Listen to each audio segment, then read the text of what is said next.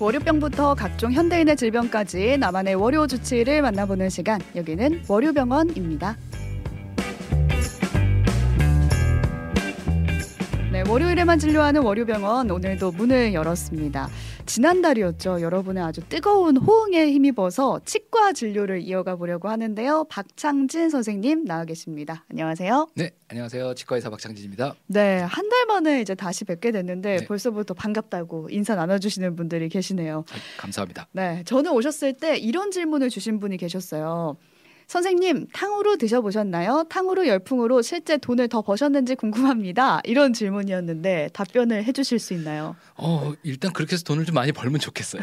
네, 바람이다. 부자가 되면 좋겠는데 네. 충치가 그렇게 순식간에 안 생깁니다. 아 그래요? 예, 그래서 탕후루를 꾸준히 음. 자주 오랫동안 드시면 이제 그때 제가 뭔가 돈을 벌 수 있으니까 아, 예, 탕후루 사장님도 돈 벌고 치과 의사도 돈 벌고 그런 비슷한 발언을 하신 분이 계세요. 한 치과 의사의 발언인데 저희 영상으로 준비했거든요. 함께 보시죠. 끈적하게 치아에 붙어 있는 게 충치 유발 지수가 굉장히 높을 걸로 생각이 됩니다. 유행이 계속된다면 제가 조만간 강남에 집을 살 수 있지 않을까라는 생각이 드네요. 네, 그러니까 탕후루 유행이 계속된다면 제가 조만간 강남에 집을 살 수 있지 않을까 생각이 듭니다. 이렇게 하셨거든요. 네. 그만큼 이제 충치 환자들이 늘 거다 이렇게 예상하신 것 같아요.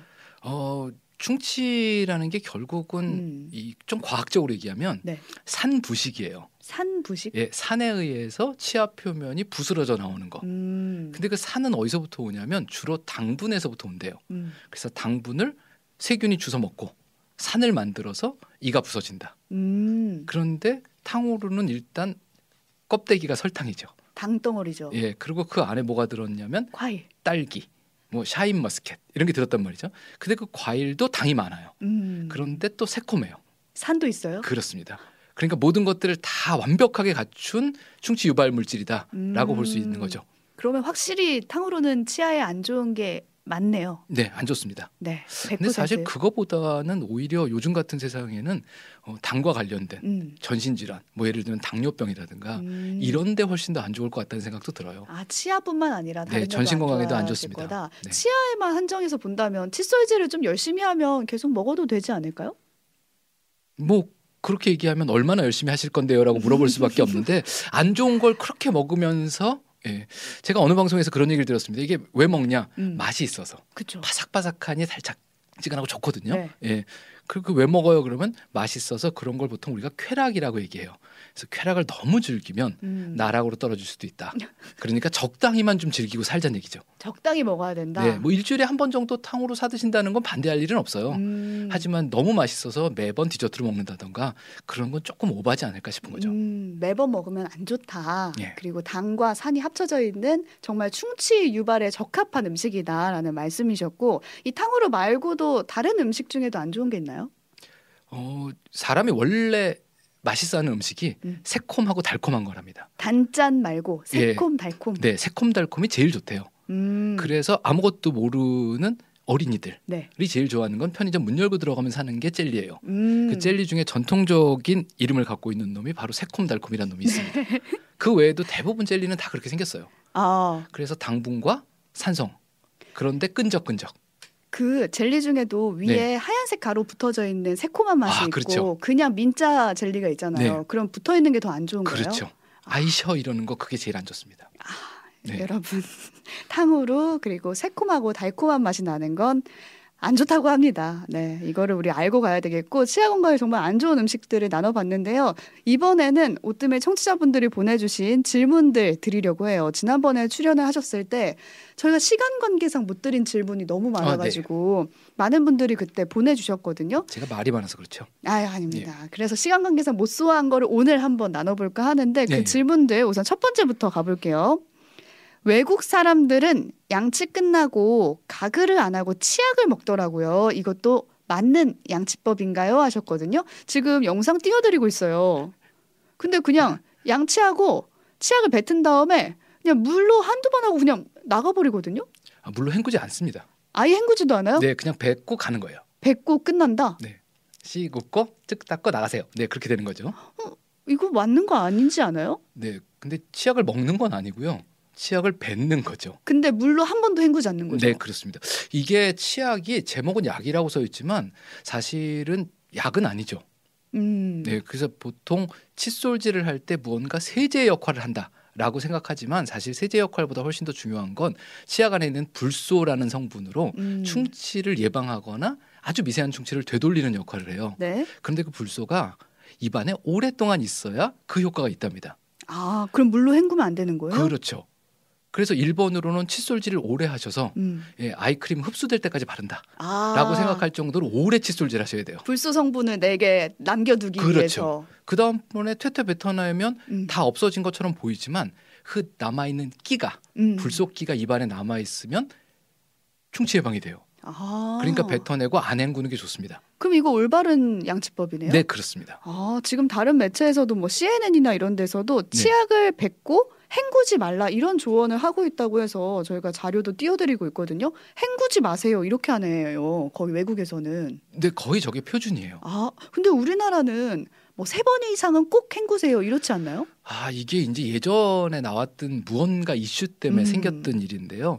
실제로 치약 안에 여러 가지 성분들이 들어있는데 그 성분 중에 좀 안 좋은 성분들이 섞여 있는 게 있었대요. 음, 그 중에 이제 대표적인 건 거품을 내는 성분이 별로 안 좋은 성분이랍니다. 네. 그래서 거품 나는 성분 입안에 오래 있으면 안 좋으니까 뱉어내라. 혹은 그 안에 보존제 같은 게 들어있는데 그거 안 좋으니까 뱉어내라. 뭐 이런 얘기들 때문에 뭐 많게는 열 번 이상 충분히 헹구세요. 맞아요, 뭐 이런 맞아요. 얘기까지도 있었어요. 음, 근데 요즘 나오는 치약 중에는 물론 안 좋은 성분이 들어가 있는 것도 있겠죠. 음. 하지만 성분을 잘 확인해 보시면 어, 이 정도면 별 문제가 없을 것 같다. 그러면 뱉어내고 안 헹구시는 게 제일 좋습니다. 어떤 성분이 문제가 되는 거예요? 어, 일단 몇 가지가 있는데 요즘 보존제라고 하는 성분은 음. 예전에 한번 난리가 난 적이 있어요. 음. 예, 뭐 파라벤, 트리클로산 뭐 이런 것 때문에 그래서 이제 국내 치약에는 그게 없어요. 아, 없어요. 걱정 안 하셔도 됩니다. 네. 그 다음 번에 이제 하나 문제가 될 만한 건 어, 이름이 되게 어려워요. sodium lauryl sulfate라고 하는 긴 이름을 갖고 있는데 네, 어렵네요. 얘가 네 거품 내는 성분이에요. 음. 우리 집에 있는 치약 중에 그 성분이 있으면 헹궈내시는 게 좋다라고 얘기를 합니다. 아, 근데 그걸 어떻게 찾냐면 네. 칫솔질 다 끝내고 귤이나 오렌지 주스 같은 거 먹어봤을 때 맛이 좀 이상하게 느낀 적이 아, 예, 아, 이 귤 맛이 이상해 이런 거요. 어, 양치하면 귤맛 이상하잖아요. 네. 근데 좋은 치약은 칫솔질을 깨끗하게 나오면 음식이 더 맛있어야 돼요. 어?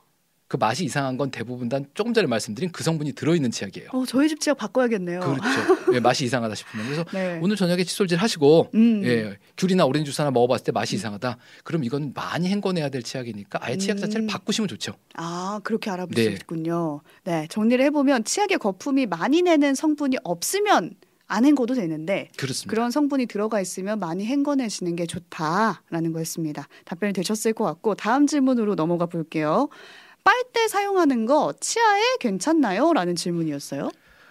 아, 저거 물어보시는 분들이 치과에도 꽤 많아요. 아, 그래요? 예, 커피 때문에 착색이 되는데 음. 그러면 빨대로 마시면 좋지 않나요? 음. 그럼 제가 환자분한테. 그럼 커피를 뭐하러 먹어요? 네? 아무 맛도 못 느끼고 목구멍으로 넘길 거면 이렇게 혈관에 커피 꽂는 거하고 똑같은 거잖아요. 음. 커피라는 건 냄새를 맡고 혀에 닿고 이게 있어야 커피를 먹는 즐거움이 있는 거잖아요. 그래서 빨대로 먹으면 치과 의사 입장에서는 착색도 안 생기고 뭐 충치 위험성도 적다곤 하지만 커피 먹는 목적성이 없어져요. 아. 그래서 맛있게 드시고 닦으면 되죠. 이를 닦아라. 그렇죠. 아. 예. 아니면 이 닦기가 되게 힘들다 그러면 맹물로 한번 헹구시면 됩니다. 예. 어, 그 빨대로 먹는 건 그럼 나쁜 게 전혀 없는 거네요. 그냥 커피 맛을 좀 못 느낀다. 그렇죠. 이것뿐. 네. 오. 커피에 대한 모욕이죠. 그러면 안 됩니다. 커피는 맛있게 먹어야 돼요. 네, 예. 맛있게 먹고 이를 잘 닦거라 그렇습니다. 이런 네. 답변이셨습니다. 다음 질문으로 또 넘어가 볼게요. 저희 질문이 많아서 치간 칫솔 대 구강 세정기 어떤 걸 추천하시나요? 아, 그 구강 세정기가 물 나오는 거지 않습니까? 그렇죠. 물 쏘는 건데 네. 픽픽 쏴가지고 사이 사이에 들어가주는. 네. 요즘 그 홈쇼핑에서 엄청 팔아요. 네, 네. 어, 꽤 좋아 보여요. 그렇죠. 그거 이제 방송할 때 보면 이걸 막 뿌리면 뭐 고춧가루부터 시작해서 뭐가 막 쏟아지는 걸 보여주거든요. 그런 어. 걸 보여줘야 또 팔리니까요. 그 치과에서 물 쏴주면은 되게 시원하잖아요. 그런 느낌이 드니까 더 좋지 않을까 이런 생각은 네. 하거든요. 일단 이제 우리가 두 가지를 봐야 되는데 네. 가장 첫 번째는 효과가 있느냐. 음. 예, 뭐 있으니까 팔겠죠. 그럼 효과가 아주 많냐? 그건 아니에요. 아 그래요? 네. 어, 이건 단적으로 쉽게 생각해 보면 우리가 셀프 세차장이라는 데를 가지 않습니까? 음. 차가 더러워요. 흙먼지도 있고 낙엽도 붙어 있고 막 난리가 났어요. 요즘 눈 와서 눈 이 지저분한 게 있죠. 음. 그 차를 딱 갖다 놓고 고압 세차건으로 쫙 물을 뿌려요. 네. 그러면 흙먼지, 눈덩어리, 낙엽 이런 게 다 떨어지죠. 눈앞에 보이는 건 다 이제 네. 떨어지죠. 자 이제 세차가 끝났으니까 집에 음. 가시면 돼요. 아, 이런 사람 물로만? 아무도 없죠. 음. 그다 닦인 것 같은데 가서 차 표면을 싹 긁어보면 흙먼지가 주르륵 흐릅니다. 음. 무슨 얘기냐면 반드시 미트질을 해야 된다는 거죠. 음. 솔질을 해야 돼요. 그러니까 지금 쓰고 있는 그 구강세정기는 고압 세차건과 별반 차이가 없다. 그냥 겉에 보이는 큰 것들만 네. 사라게 사라지게. 세균은 전혀 조절을 못해요. 아. 그렇기 때문에 보통 뭐라고 얘기하냐면 지저분한 걸 빼내는 거예요. 그건 뭐라고 부르냐면 이쑤시개라고 불러요.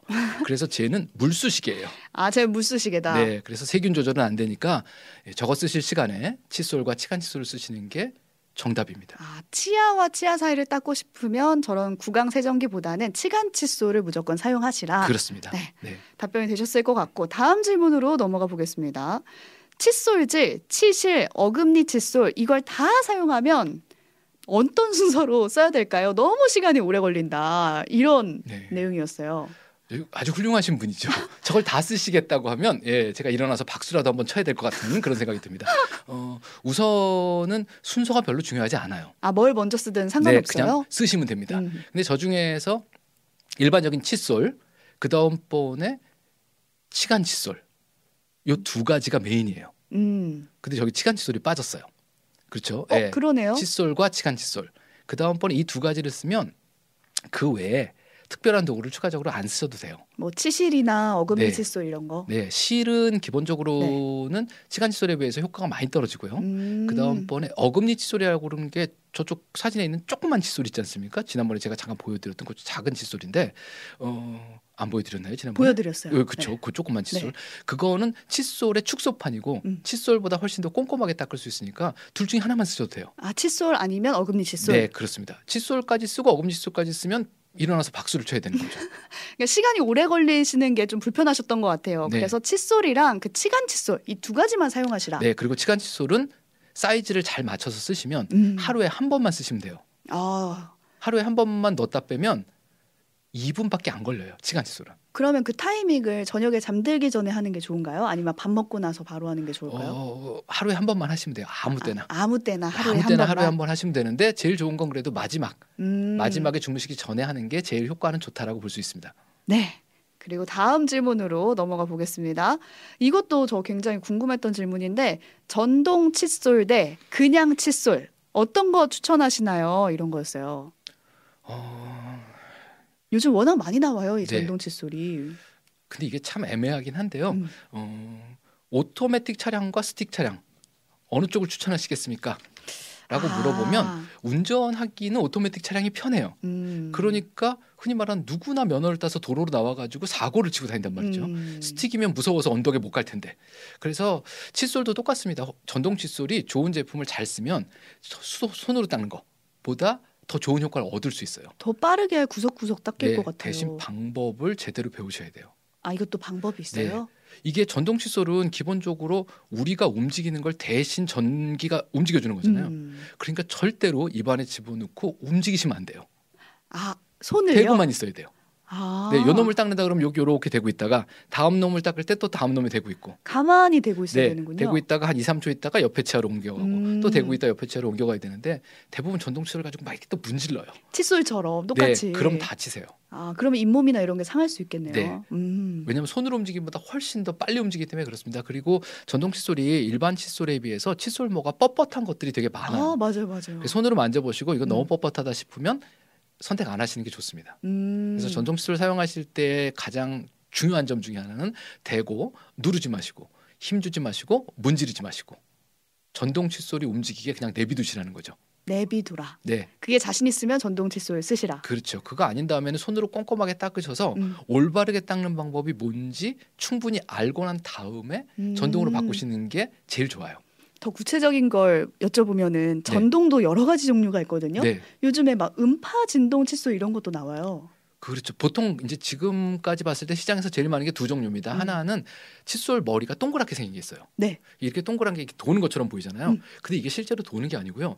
요렇게 요렇게 움직입니다. 아 왔다 갔다. 옆으로만. 네, 또 요러- 요렇게 도는 거죠. 음. 왔다 갔다 왔다 갔다 왔다 네. 갔다. 어, 얘는 대부분의 경우 칫솔 털이 되게 뻣뻣해요. 음. 그런데 애들용이 많이 나와요. 마트에 가면 겨울왕국도 그려져 있고 막 이렇게. 어, 그러면 애들 잇몸이 좀 더 약하지 않나요? 괜찮을까요? 예, 그래서 애들한테는 전동 칫솔 사주지 마세요 그래요. 아. 자기 손으로 충분히 닦게 되면 그때 전동으로 넘어가도 늦진 음. 않거든요. 예, 그 교육적인 측면에서도 그 다음 배는 진짜로 이렇게 칫솔처럼 떠는 게 있습니다. 네. 이렇게 생긴 거는 보통 음파 방식이라고 얘기를 하고 있는 건데 어, 두 가지 방식 중에 어느 게 좋, 좋으냐 그러면 기계적으로 봤을 때는 음파 방식이 조금 더 낫다라고 얘기를 하고 있어요. 음. 그래서 칫솔모처럼 떠는 거 이런 걸 고르시고 칫솔모가 좀 부드러운 거 그리고 일반 칫솔하고 똑같이 칫솔의 머리통이 좀 작고 안에 칫솔모가 빽빽하게 차 있는 놈 음. 이런 걸 고르시면 됩니다. 칫솔 모도 봐야 되는군요. 네, 칫솔모가 제일 중요합니다, 사실은요. 음, 예. 전동 칫솔을 고를 때도 칫솔모 주의해서 고르시면 되겠습니다. 저희 마지막 질문으로 빠르게 넘어가 보겠습니다. 저는 칫솔이 살짝 벌어지면 교체를 하는데 괜찮은 건가요? 미지근한 물로 세척하는 건 맞는지요? 라는 질문이었어요. 아, 저 칫솔의 교체 주기에 대해서는 되게 많이 물어보시는데 음, 어, 일단 어, 위생을 위해서 매달 칫솔을 바꾸세요. 매달 위생을 위해서 라고 얘기하거나 네. 3개월에 한 번씩은 정기적으로 칫솔을 교체하시는 게 좋습니다. 이게 벌어지지 않더라도요. 예, 라고 얘기하는 건 칫솔 업체 얘기인 거예요. 어. 그렇죠. 자주 아 바꿔줘야죠. 여러분 아닙니다. 그거 예. 지금 말씀드린 예. 거 아니었어요. 그래서 칫솔은 언제 바꾸냐? 그러면 이게 화면에서 보이실지 모르겠지만 칫솔 털이 이렇게 있잖아요. 네, 요게 끝 부분이 요만큼 벌어지면 바꾸는 거예요. 끝 부분이 네, 칫솔 끝이 요만큼 벌어지면 바꾸는 겁니다. 이렇게 꽃이 필 때까지 쓰시는 게 아니에요. 아 끝 부분만 살짝 벌어져도 그렇죠. 바꿔라. 왜냐하면 여기가 날이거든요. 칫솔에 음. 요 날이 이렇게 벌어지면 세정력이 떨어져요. 그런데 뭐라고 말씀드리냐면 어떤 칫솔이든 간에 3개월 이내에 칫솔모의 끝 부분이 벌어지는 건 칫솔질을 잘못하고 있다. 힘줘서 어. 문지르고 있다는 겁니다. 여러분 화장실 가서 칫솔모를 가지고 오시길 바랍니다. 그리고 네. 어, 아침에 닦았으면 꽂아놨으니까 좀 말랐을 음. 거잖아요. 그럼 칫솔질 하시기 전에 칫솔 머리통을 이렇게 손으로 훑어서 음. 칫솔 한번 펴보세요. 그럼 그때 정확한 모양이 보입니다. 그래서 조금이라도 벌어졌으면 바꾸셔야 되는데 저희 치과에서 아무것도 없이 정말 칫솔질 잘하시는 음. 분이 물어보는 멘트가 딱 이래요. 네. 선생님 이 칫솔을 5개월 썼는데 끝이 하나도 안 벌어졌는데 어떻게 하면 좋을까요? 네. 더 쓰세요입니다. 오늘 여기까지 얘기 나누겠습니다. 함께 해주셔서 감사합니다. 고맙습니다.